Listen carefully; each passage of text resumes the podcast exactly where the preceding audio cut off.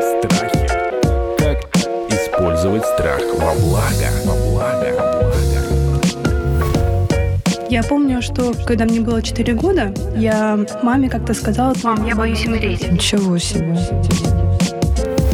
Чем взрослее я становилась, на пути у меня появлялись люди, я все время в себе держала какой-то страх. Что они могут стать причиной вашей смерти? Что они могут стать причиной моей смерти, что они могут навредить моим родителям. Я все время хожу и оглядываюсь, как будто меня кто-то преследует. Страх неизвестности здесь ключевой, ключевой.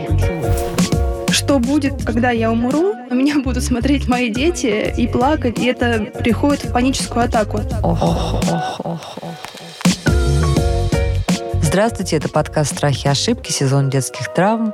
Разбираем потихонечку наши вот скелетики из э, сундуков и ящиков и пытаемся понять, как жить правильно, хорошо, легко и свободно, пережив ту или иную детскую травму. Ну, тем более, что чаще всего мы видим очень-очень-очень похожие узоры хитросплетения, случаи, факты. Поэтому история наших героев всегда уникальна, с одной стороны, а с другой стороны, многие из вас могут найти какое-то отражение вашей собственной истории, вашей травмы и может быть, вам станет немножко проще с ней справляться, прорабатывать ее после того, как мы поговорим с нашими героями, говорим мы с экспертом, с куратором этого сезона, кандидатом психологических наук, медицинским психологом Артуром Тимофеем. Здрасте, Артур. Всем здравствуйте. Наша сегодняшняя героиня Марина в детстве очень боялась умереть.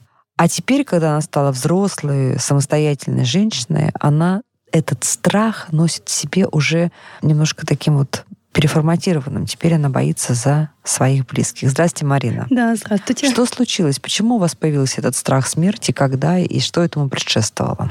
Я помню, что когда мне было 4 года, я маме как-то сказала то, что «мам, я боюсь умереть». И очень стала плакать. Она мне сказала, что мне всего 4 года, и у меня еще вся жизнь впереди, и то, что она умрет первой. Ох. Я как-то держала это Мгм. все в себе, наверное, это забыла. Ну и ребенок как бы. Но А почему? Что произошло? Кто-то умер из близких из ваших? Может? Дело в том, что нет. В 4 года никто не умер, вообще разговоров не было. Возможно, это были какие-то, может быть, фильмы, мультики, что-то вот в этом роде, Мгм. где там что-то произошло с героем, и Мгм. у меня такое появилось. И даже вот не помню, с чего это началось, именно в 4 года. Ну, совсем малютка была. Но в 7 лет у меня умер дедушка, он мне был близок, мы с ним там ходили на рыбалку, постоянно занимались Мгм. чем-то. Я это прям помню, вот свое детство с ним. Такой был значимый взрослый для вас. Очень значимым, да. Мгм. То есть я, наверное, его видела чаще, чем маму свою. Мгм. То есть мы постоянно с ним были вместе. И даже когда бабушка моя говорила то, что дед умрет раньше, чем она,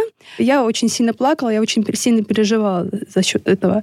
Но когда он умер, я помню то, что я не хотела на него посмотреть, Мгм. погладить, посмотреть, что-то ему сказать. Я помню, что я была около его кровати, и вот, вот это холодное тело, как бы я вот Мгм. трогала.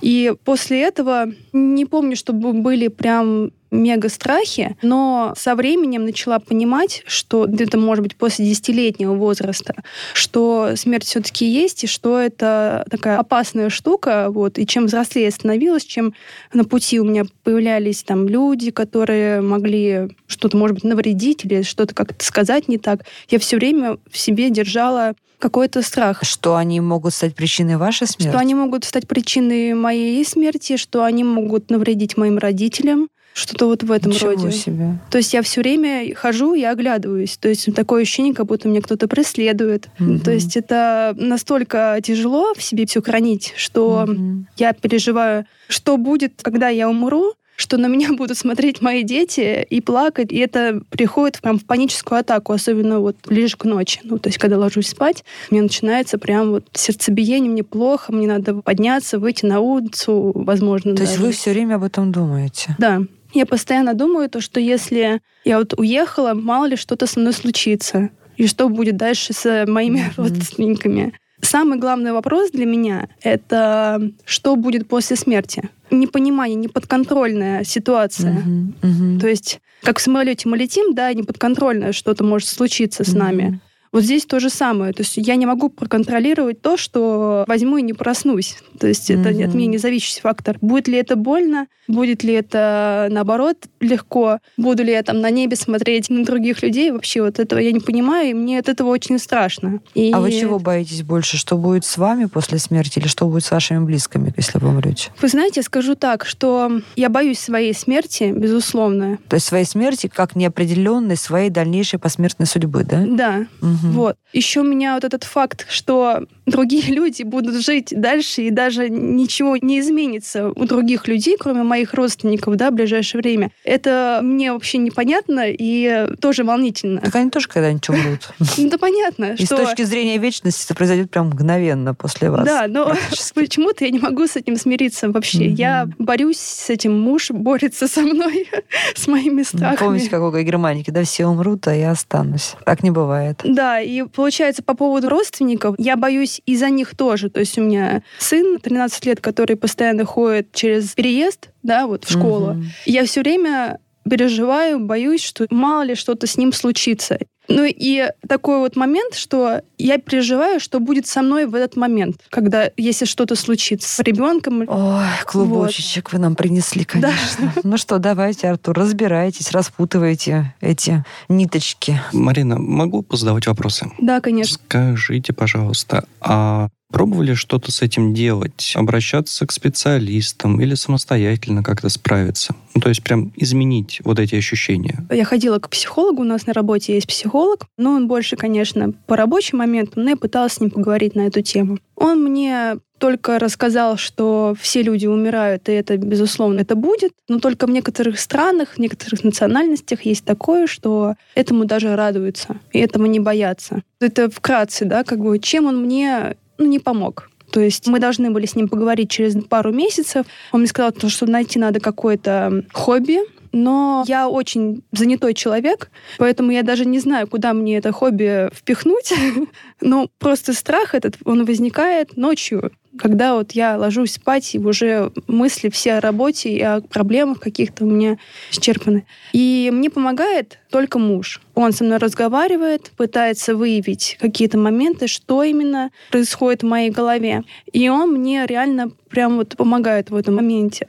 Такой вот опыт. Один раз к психологу я только сходила, остальное все в домашних условиях. А можете сказать, кроме вот таких панических атак перед сном, где еще проявляется вот прям сильная-сильная тревога? Сильная тревога у меня возникает, когда мы куда-то летим, вот э, больше всего. А Когда я болею, это вообще кошмар происходит, то есть все, я умру.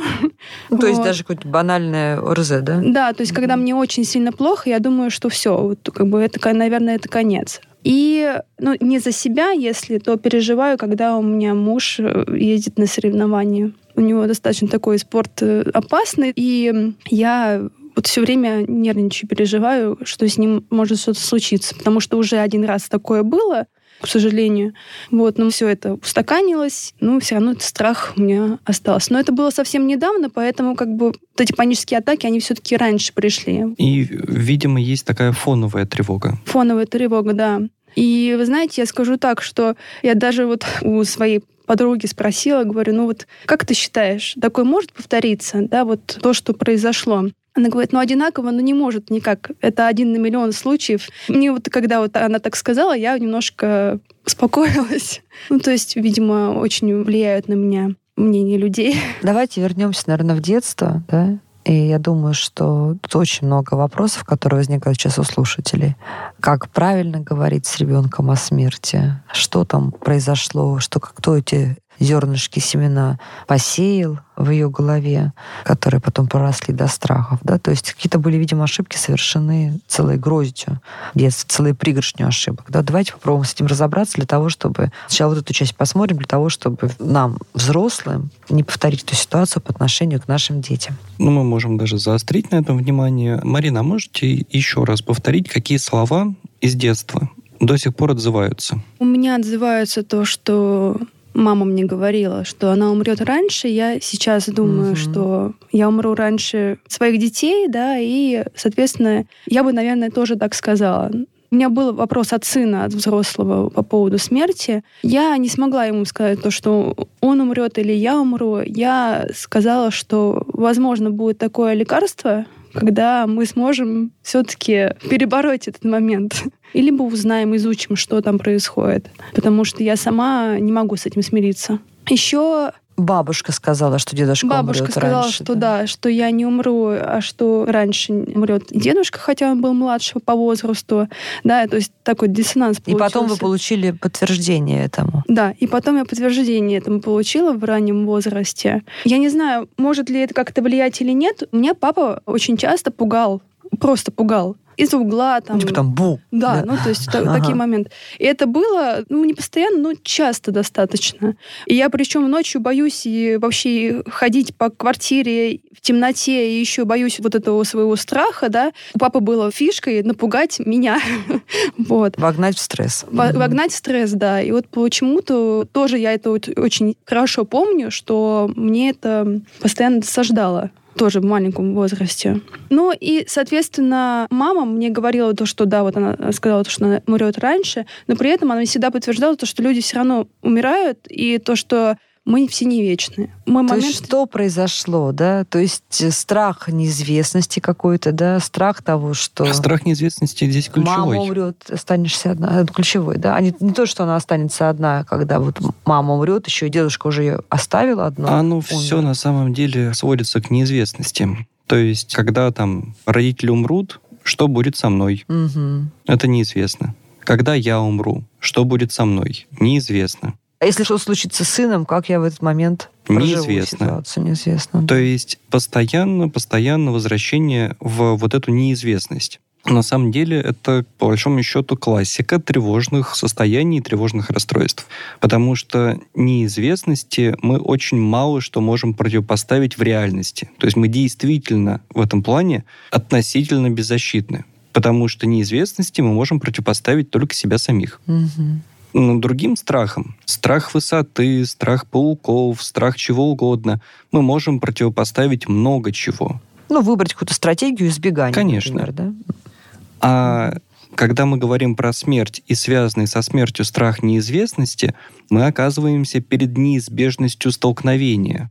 И вот этой неизбежности и неизвестности, которая за ней последует, мы можем противопоставить по большому счету только себя самих.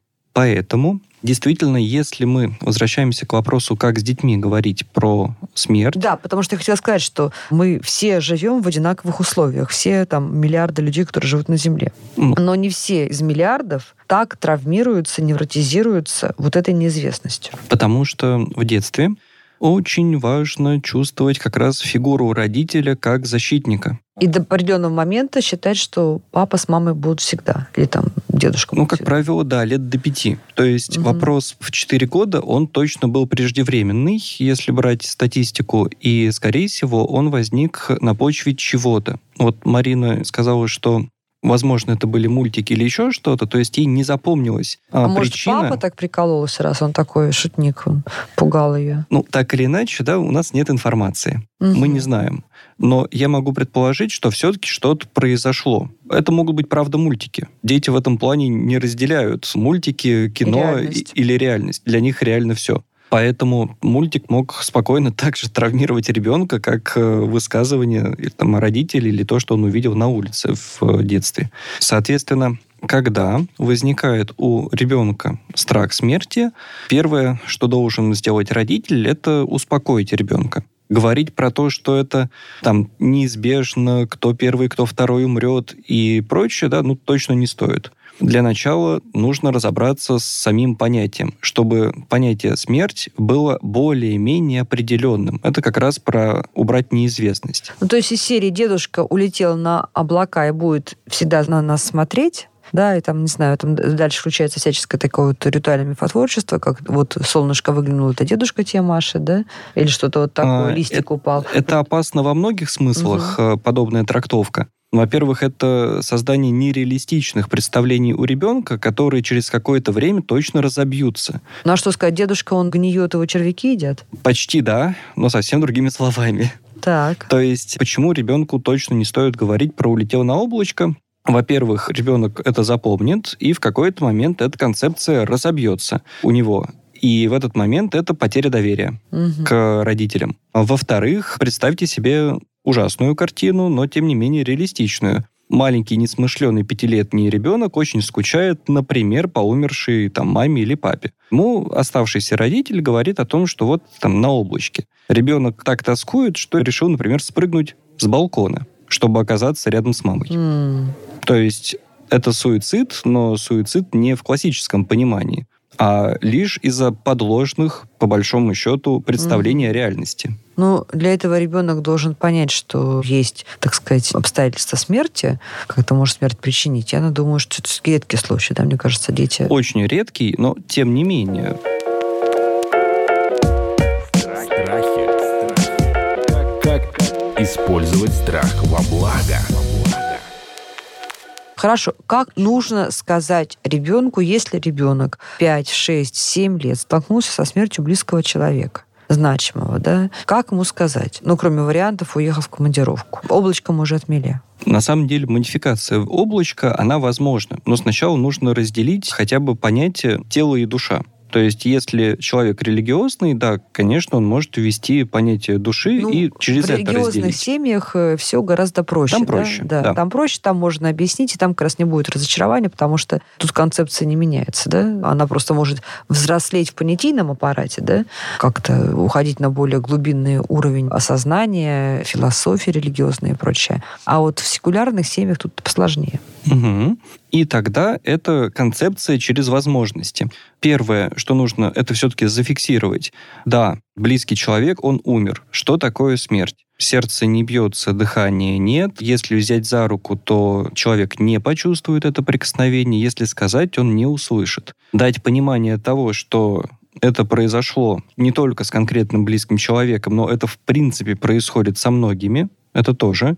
Ну, то есть расширить понимание, что да, смерть, Но не говорить, что с тобой будет так же. да, Мгм. Да. Или с- мамой с твоей будет да, ни в коем случае не про Мгм. персоналии. Мгм. Смерть, да, это естественный процесс, которым заканчивается любая жизнь. Мгм. То есть у любой жизни, будь то посаженное деревце или там рыбка, птичка, зайчик, человек, М, Хорошо, через зайчика можно зайти вот. рыбку, да. Через То- рыбку проще. точно есть некоторое начало жизни, есть некоторые действия, которые человек совершает при жизни. Можно сделать акцент, Мгм. что именно в этом и состоит ценность жизни. И есть некоторая смерть, которая завершает жизнь и подводит ее итог. И будет следующий вопрос у ребенка. Значит, либо будет такой вопрос, я тоже умру, либо будет вопрос, мама, ты тоже умрешь, допустим, если это мама рассказывает или бабушка. Что отвечать? Да, когда-нибудь это случится. Ну, когда-нибудь далеко, да, что для ребенка равно вечность. Да. Если никогда. Ребенку не надо говорить слово никогда, да, там Мгм. никогда не умрешь, и ему не надо говорить про то, что в каком порядке или там Кто пример- или уйдет, примерно да. когда, да, там Мгм. примерно лет через 80, Мгм. нет, не стоит.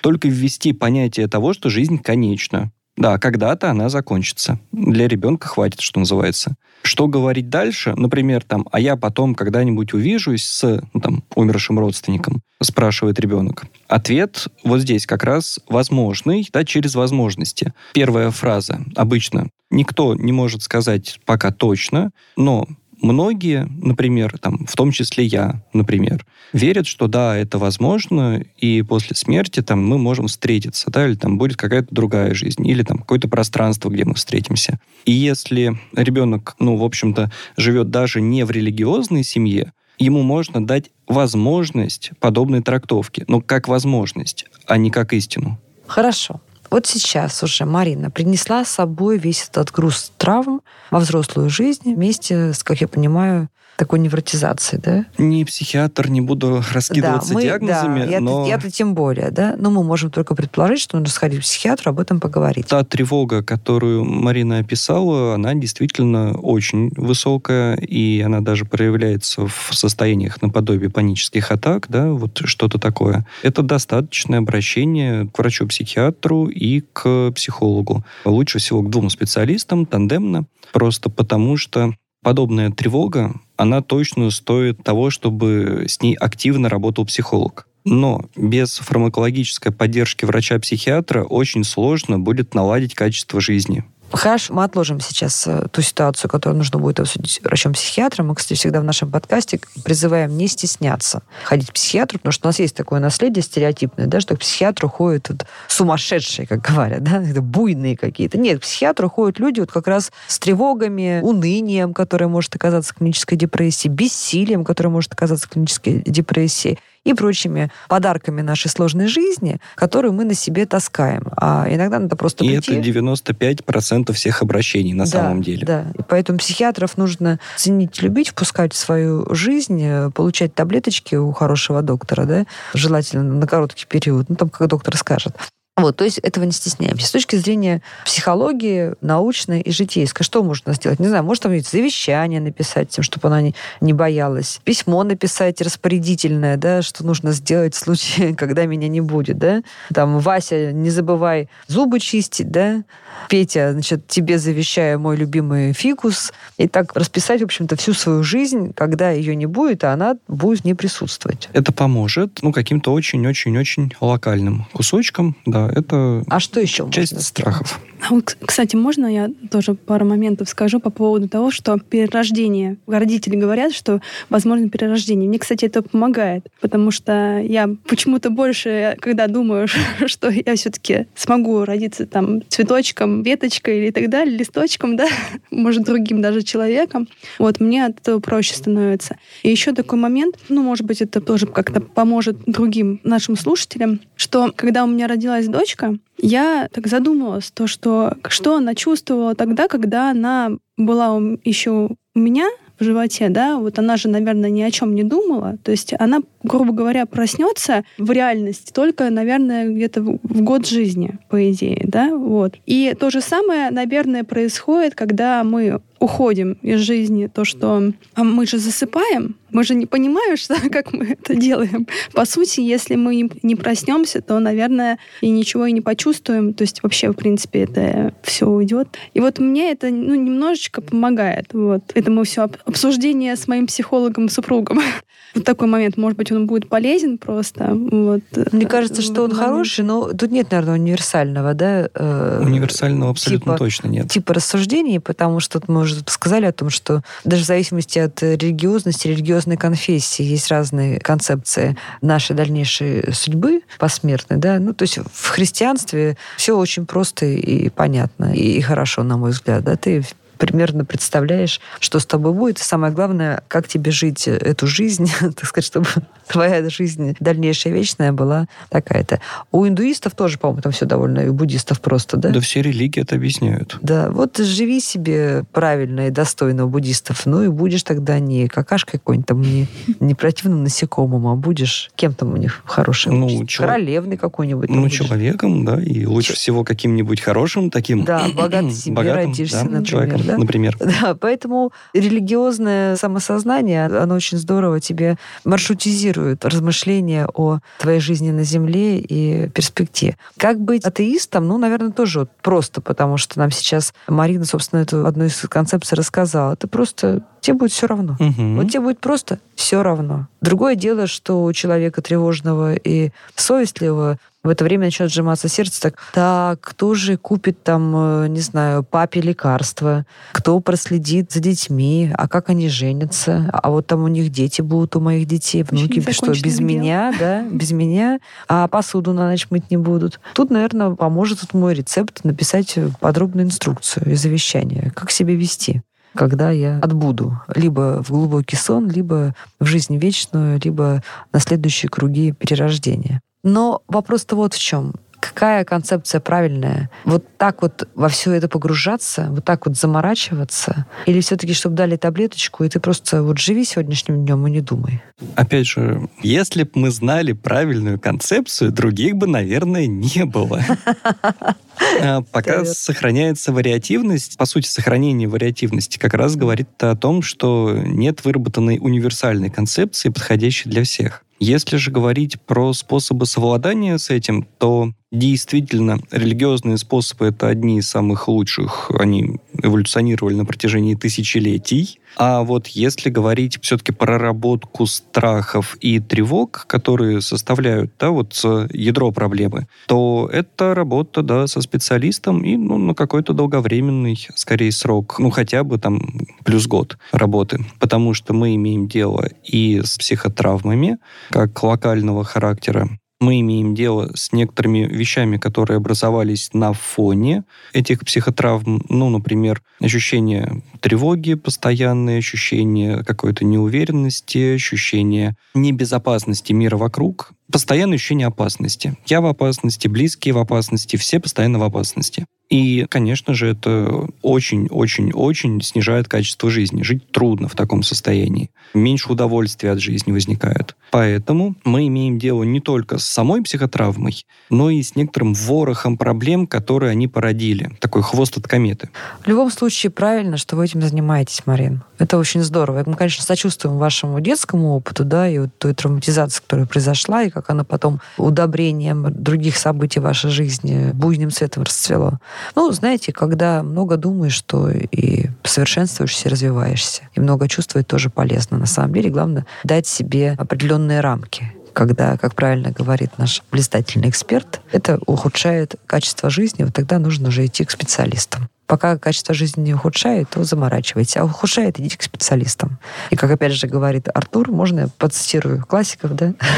Хорошо, когда работают в паре. И психиатр, и психолог. Эффективность точно выше. Здорово. На хорошую тему мы с вами сегодня поговорили, потому что на самом деле считаю, что думать, вот я считаю лично, что думать о смерти, думать о своей судьбе, после смерти, вообще о феномене смерти, вообще почему мы живем, почему мы умираем. Это очень полезно. Это здорово расширяет контекст. Крайне нашего... развивает. Да, и развивает. Но все должно быть в меру, все должно быть в пределах. Друзья, мы сегодня говорили о ситуации нашей героини, которая сказала, что в детстве боялась умереть, теперь боится за близких. На самом деле разговор получился глубокий, широкий, шире в глубину и высоту. Очень мне понравилось, мне было познавательно, увлекательно. Надеюсь, что и вам тоже. А Артур Тимофеев, наш эксперт, куратор сезона медицинский психолог, кандидат психологических наук, ждет вас, друзья, с вашими коробочками проблем, заморочек и травм. Да, все разберем. Абсолютно. Подкаст «Страхи и ошибки», сезон детских травм. Подписывайтесь. Подписывайтесь на подкаст на сайте ria.ru в приложениях подкаст с Web Store и Google Play. Комментируйте и делитесь с друзьями.